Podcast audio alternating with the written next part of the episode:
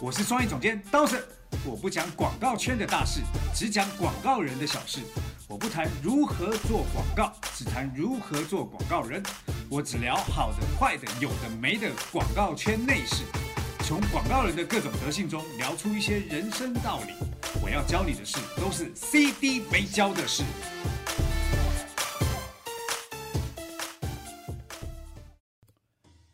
CD 没教室，恭喜发财！今天是大年初四啦，我旁边的是，大家好，我是杨帆，新年快乐！哎，对，那今天大年初四大家都开心吗？有领很多红包吗？应该有吧。嗯，对，那大家在大年初四，呃，大年三十晚上有没有去看春晚？一定要看的。其实对我来说，就是再多人骂春晚，我都觉得看春晚是个仪式感。哦，今年我在北京过，嗯，所以我也看了春晚。哇哦，但是我们今天没办法聊春晚，我们今天聊，因为我们是做广告，我们哦，不是在对对对，我们不是来做春晚，好不好？好，那我们要聊一下，在过年这段时间，呃，尤其在除夕到到准备要除夕的那半个月，你就会发现有很多广告都跟呃春春节啊、过年啊、返乡啊非常有关系。嗯，所以，我们来盘点一下，在春节广告有哪几种类型？好，啊。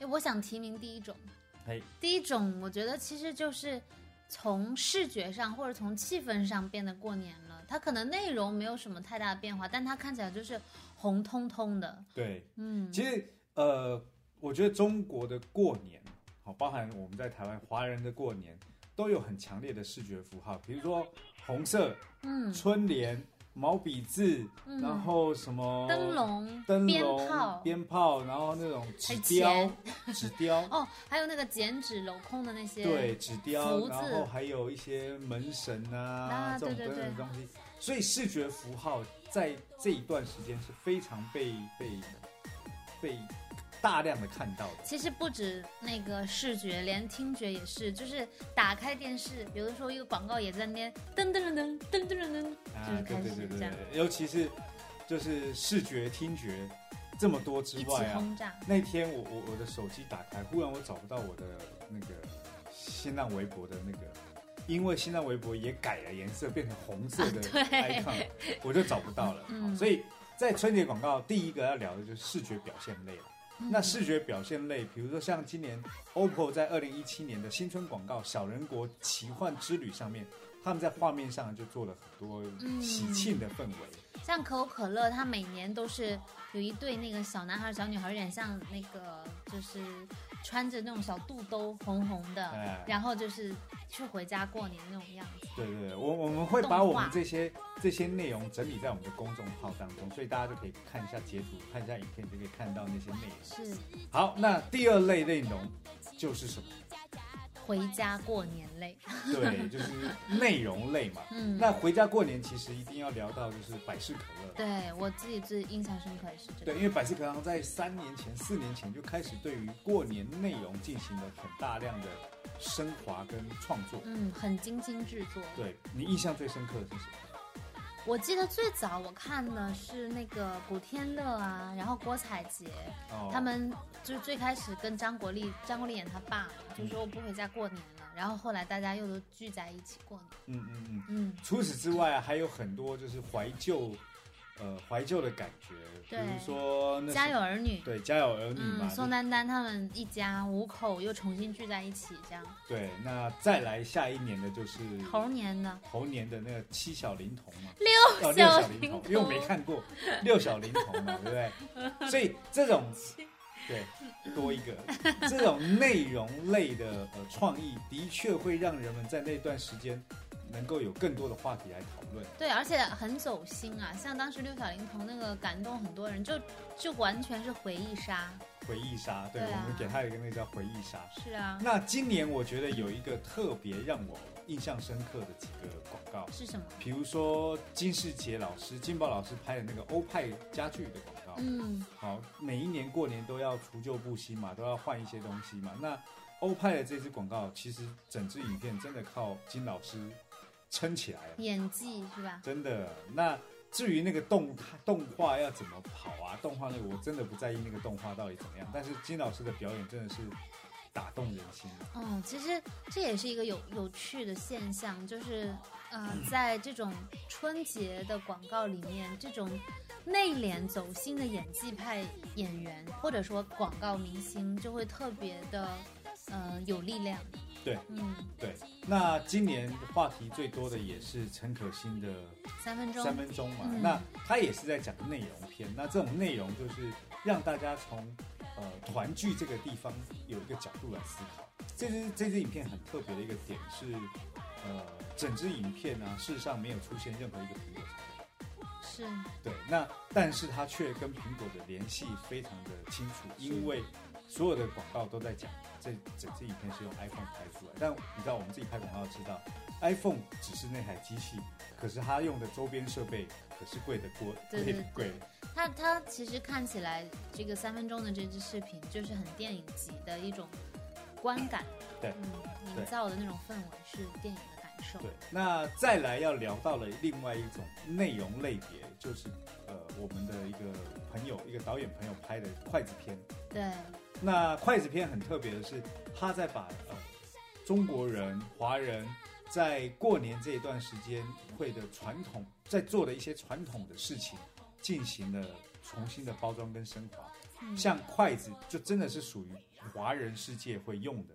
我我给大家稍微解释一下，所谓筷子片其实是春晚每一年都要拍一支感比较感人的影片嘛，在那个应该是啊广告，那是应该是二零一三年还是一二年左右，就是有一支春晚在春晚中间播的那一支广告，就是用一双筷子串起了整个广告。对，因为筷子是一个很重要华人的一个符号嘛。嗯那呃，也是因为这个筷子，以前我记得我小时候吃饭的用筷子的时候有很多规矩，比如说你在夹筷子的时候，你不能敲，哦不，能敲碗，对然后不能怎么样，然后不能夹完了放在哪里？对对对，它有一定的规矩。是那也就是因为这个规矩，才能够体现中国人传统的文化博大精深的一些道德习俗这样。嗯，所以这些内容都会让人们在这一段时间里面非常的呃感动，是。并且非常呃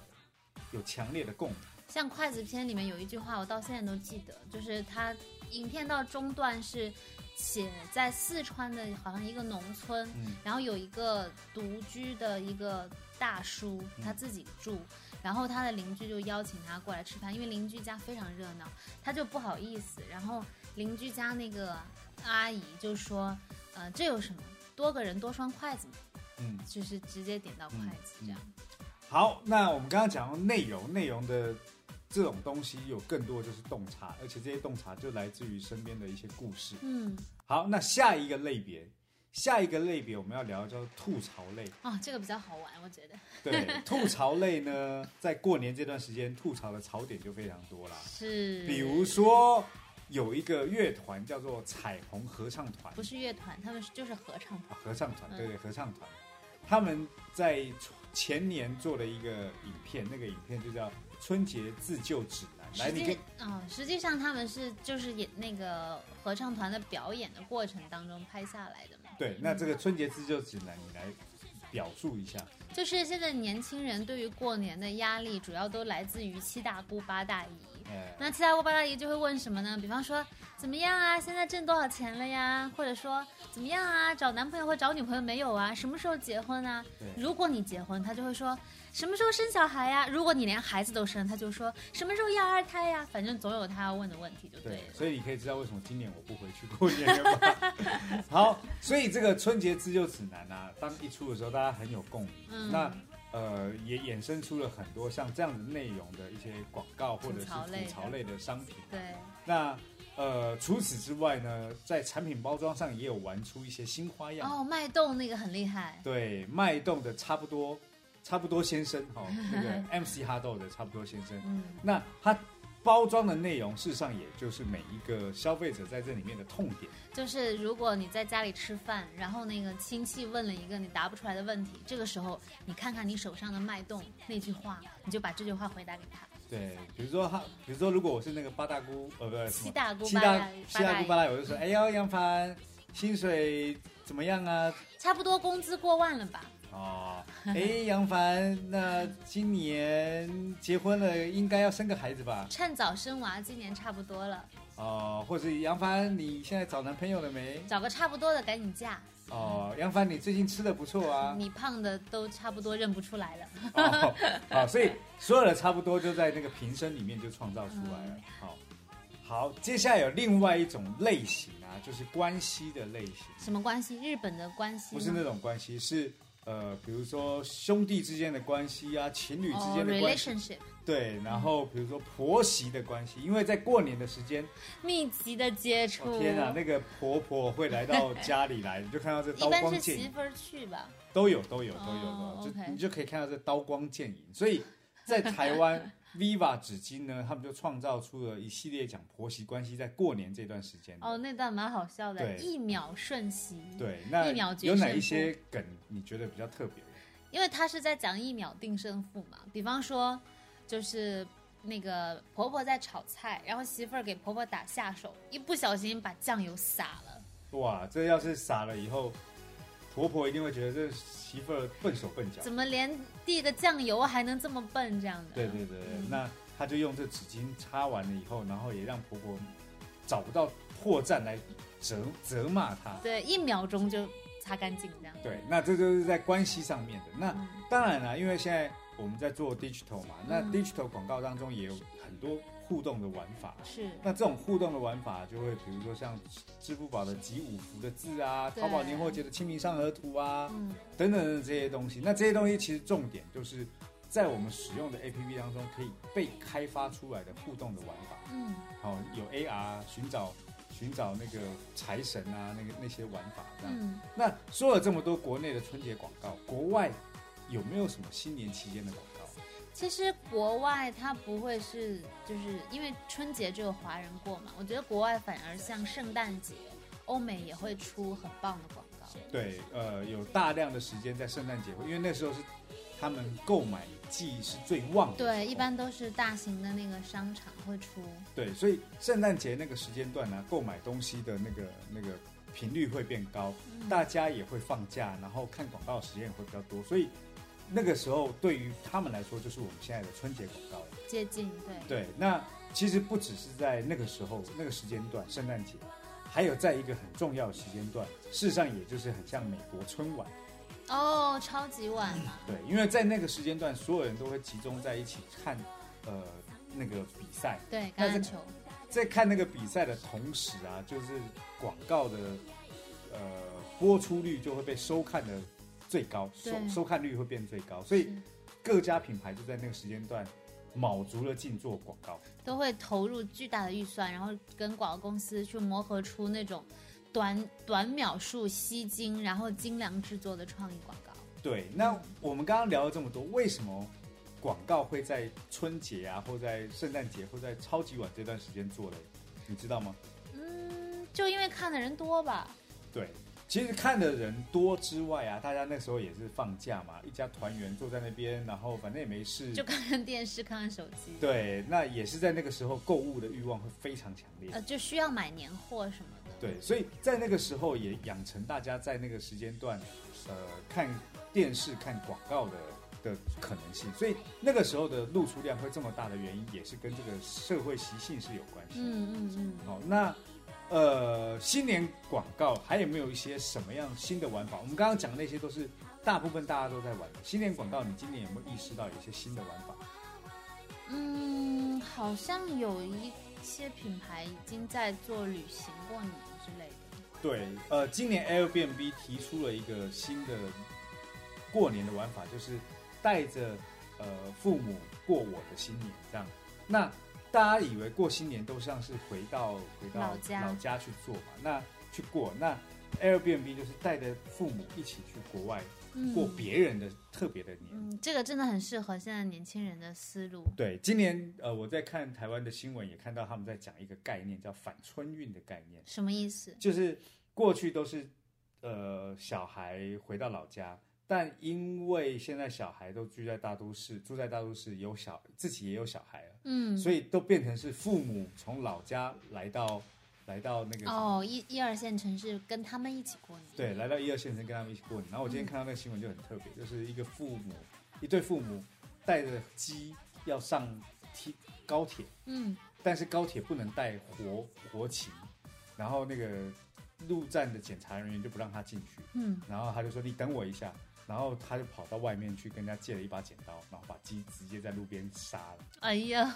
然后杀了以后再进去以后就就被拍到还蛮有创意的这个大叔说，。哎，你那个不能带鸡，不是跟你讲过了吗？他说你放心，我已经把他杀了，他现在已经死了。也是有遵守规则了，已经。对，但是我觉得比较可怕的是借他剪刀的那一个那个人，不一定是借的啦，人家有可能是他说是借。他说是借的。